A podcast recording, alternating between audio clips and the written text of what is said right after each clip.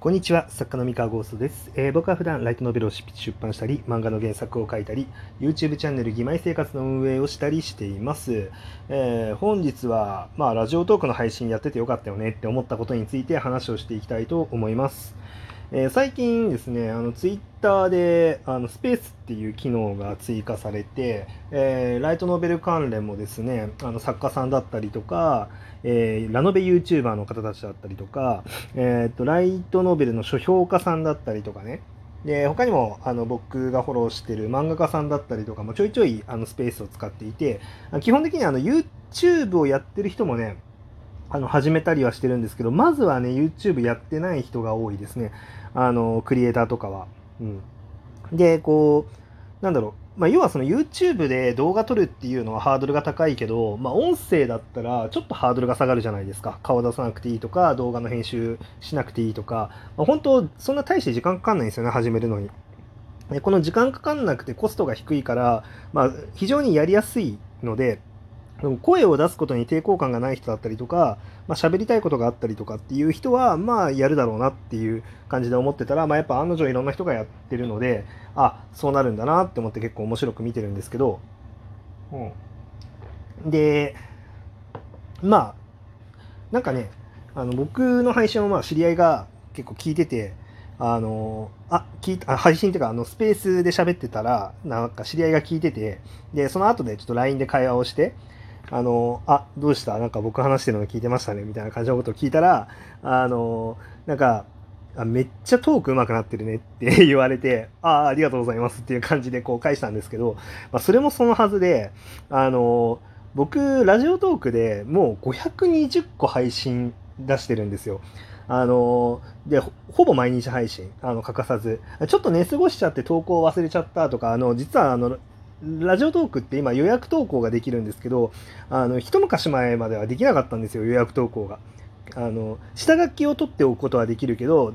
あの、何時何分に、いいついつの何時何分に投稿しますっていう設定ができなかったりとかした頃があって、その時毎日手動でやってたから、あのこううっかり忘れちゃって寝過ごしちゃってっていうことがあってその時にあの0時を回っちゃったことあるんですけど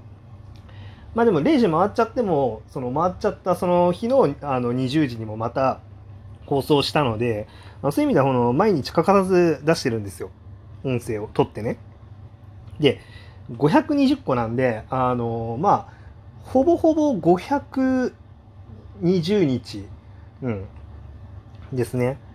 まあまあざっくり、まあ、この放送も結構収録してから予約投稿してるんで、え、ー、とちょっとズレがあるんで、まあ、500 500としよう。まあ、500以上やってきてるんですよ。500日以上。で、さすがにここまで継続したら慣れる。うん。あの、喋ることに。最初は、その、なんだろう。自分で収録した音声を自分で聞くと、なんかもう声に違和感しかなくて、これどうしようかなみたいな感じで結構思ってたんですけど、まあいいやと思って気にせず、あのずっとやり続けてたら、結構自然な感じで喋れるようになったんですよね。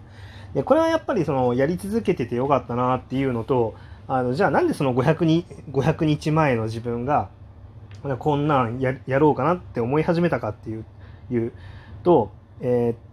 ー、そのツイッターにねこの機能が来るとまでは読んでなかったんですけどまあ遅かれ早かれまあ、僕ら作家も何かしらこうやってそのトークできるようになってないと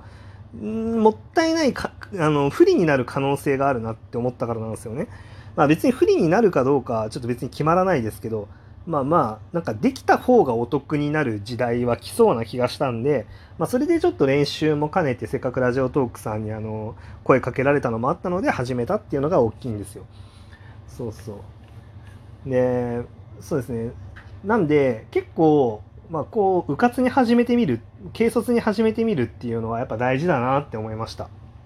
あのまあ、こんなにやり始める人が出てきててで結構そのなんだろうなまあ、これが、まあ、じゃあどれだけの経済価値を生むかとかその作品が売れていくためになんかどれだけのプラスになるかっていうとなかなか怪しいものもあるんですけど断言はできないこれが作家にとって大いにプラスになるかどうかは正直これからの動きを見ないと分かんないですけどまあでも手札は大いに越したことはないと思っていてなんか面白いことなんかできる可能性はね、あの上がるんじゃないかなと思いますね。であと何よりもですね、そのスペースの機能、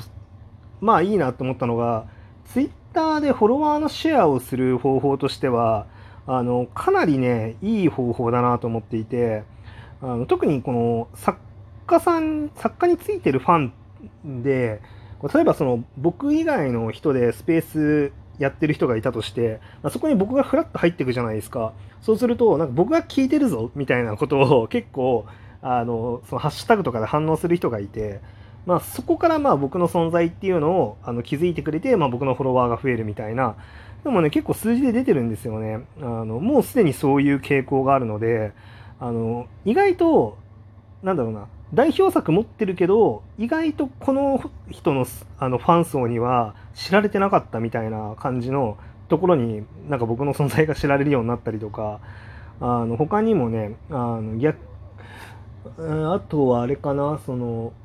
まあ全然知らなかったし興味もなかったけどあこの人が喋ってるのを聞いてなんか初めてあこの人面白いじゃんってなってフォローするとか、まあ、そういうのもあるなと思ったので結構いいですね。まあなので喋れるようになっといてよかったなと思っております。はい。で、まあ、まあ、このね、あの、ラジオ動画に関しても、まあ、多分な、なんで、あの、この人を、こう、ラジオトークなんて ニッチなものを500日も毎日やってんだろう欠かさずみたいな感じで、まあ、不思議に思われてたと思うんですよね。あの、まあ、特に僕の同業者の方だったりとか、こう、まあ、よう発信しとるなみたいな感じで思って見てたんだとは思うんですけれどもあのなんか別にこれがめちゃめちゃこれやることによってうまくいきますとかその作品がめっちゃ売れますとかそんなことはないと思ってたんですよもともと。なんだけどただ喋れるようになってるかなってないかで、まあ、随分なんかやりやすさが変わってくるだろうなっていう確信はあったんで、まあ、それでやってたんですよね。で案の定ですねこの流れが多分加速すると、えー、まあ、文筆家ですが僕ら。あの文書くだけじゃなくて喋れた方がまあいいんじゃないかなっていうのがより確信にちょっと近づいてきていてうーんとねやっぱりその文章を読める人ってあのあらゆる媒あの媒体の中で、まあ、やっぱり一番その文章を読める人の人数の方が少ないんですよね。やっぱ映像を見れる人とか音楽聴ける人とかこうやって会話で話を聞ける人の方がボリュームとしては多いんですよ。で文章を読む人っていうのはどうしても限られてきてでそうなんだ大体どれぐらいになるんだろうな日本の人口1億人だとしてマックスで100万人とかなんじゃないかなって思うんですよね。100万人は言い過ぎだけど、えー、っとまあ、100万から500万人とかかな。1000万人はいないんじゃないかなと思っているんですよ。あの文章を読むっていうことをなんかものすごくできる人ですね。いや読解力のある人だったりとかそのなんだろうな。っていうのはまあかなり限られてると思っていてこうあとは趣味でそもそも趣味で読みたいとかね。っていう人は結構限られてるなと思っていて。でそうなってくると、まあ、どっかでそのなんだろう国民的作品の壁を突破しようっていう風になってったらある程度そのやっぱりその映画で見たことあるから気になって買いますとかアニメで見たことあるから買いますっていうのも大事だし、まあ、なんだったらその芸能人が書いたから買いますみたいなものってあるじゃないですかこのスターが書いたエッセイ要はこの人の生き様が気になるからその人のエッセイ買いますとかってあると思うんですよね。であのまあそういうのも、まあ、結構なんだろうなまあ、本を買ってもらうためだったりとか、まあ、自分のそのクリエイティビティを、え、届けて、まあ、それは本っていう形にするっていう、まあ、そういうその作家としてのあのあの働きの中に、ま、含まれてくるだろうなって思ってはいるわけですよ自分のパーソナリティっていうものも。で、えー、っとまあ仮にね仮にそうじゃなあのなんかそれだけじゃないないにしてもよあのもちろんそれだけじゃないんですよ。あの作家の能力って。全然あのなんか別に喋れなくたって全然面白いものを書ければ全然いいわけで。いいんですけどただあのですね僕すごく嫌なのがあの作家だったりとか YouTuber だったりとか、まあ、それこそ楽曲とかもそうなんですけど、え他のルーツがあるあのスター他のあの分野でのスターが本を書いた時に大ヒットしますっていうのをに対して嫉妬したくないんですよ。要はあのなんだろうなこうまあ、それが売れましたっていう時にその他のルーツであの人気でそのファンを引き連れてきたらそれは売れるよねみたいな感じのあのそういう反応をしたくなくて、えっと、だったらじゃあ自分もそのルーツにこうルーツとも競争できますっていう形にあの持ってった方が絶対いいなって思っていてあの、まあ、心持ちの問題でねあのそれは勝てないですよ。あのほんめっちゃ大スターがあのね大スターですっていう人の人気にあのなんか追いつけるかって言ったらその人気に追いつくことはできないんですが要は何かしらの他のルーツその本本を書くだけ本を文章を読むっていう人以外にもアプローチする方法を持っている何かがあるとして、えっと、これはだから売れるんだよねっていうような感覚にならないようにしたいんですよね自分をね。なのであの文章を読める人以外のところにも届かせることができる工夫っていうのも自分自身でできるようにしつつだけど自分は他のそういう大スターが書く本に比べて本を書く能力でも一流ですよっていうところであの、なんか対抗していきたいみたいななんかそういう気持ちがあると。うん、まあその本を書く能力に関しては圧倒的に勝てますと。でさらにあのー、あちらのあの他の分野をルーツとする人たちほどの発信力はないけれども、あのそちらの方でもある程度勝負できるあの、ね、ところまで手伸ばせますっていうふうに自分を持っていくことができたらまあ互角じゃないですかっていう、うん、互角になれるといいなみたいな。まあそういうね、まあ、今現状互角になれてるとは思えないですけどまあコツコツやっていけばなんかあるかもしれないのでっていう話ですね。はい。っていうのでまあコツコツ頑張ろうと思いますという話でした。以上です。それでは皆さんおやすみなさい。失礼します。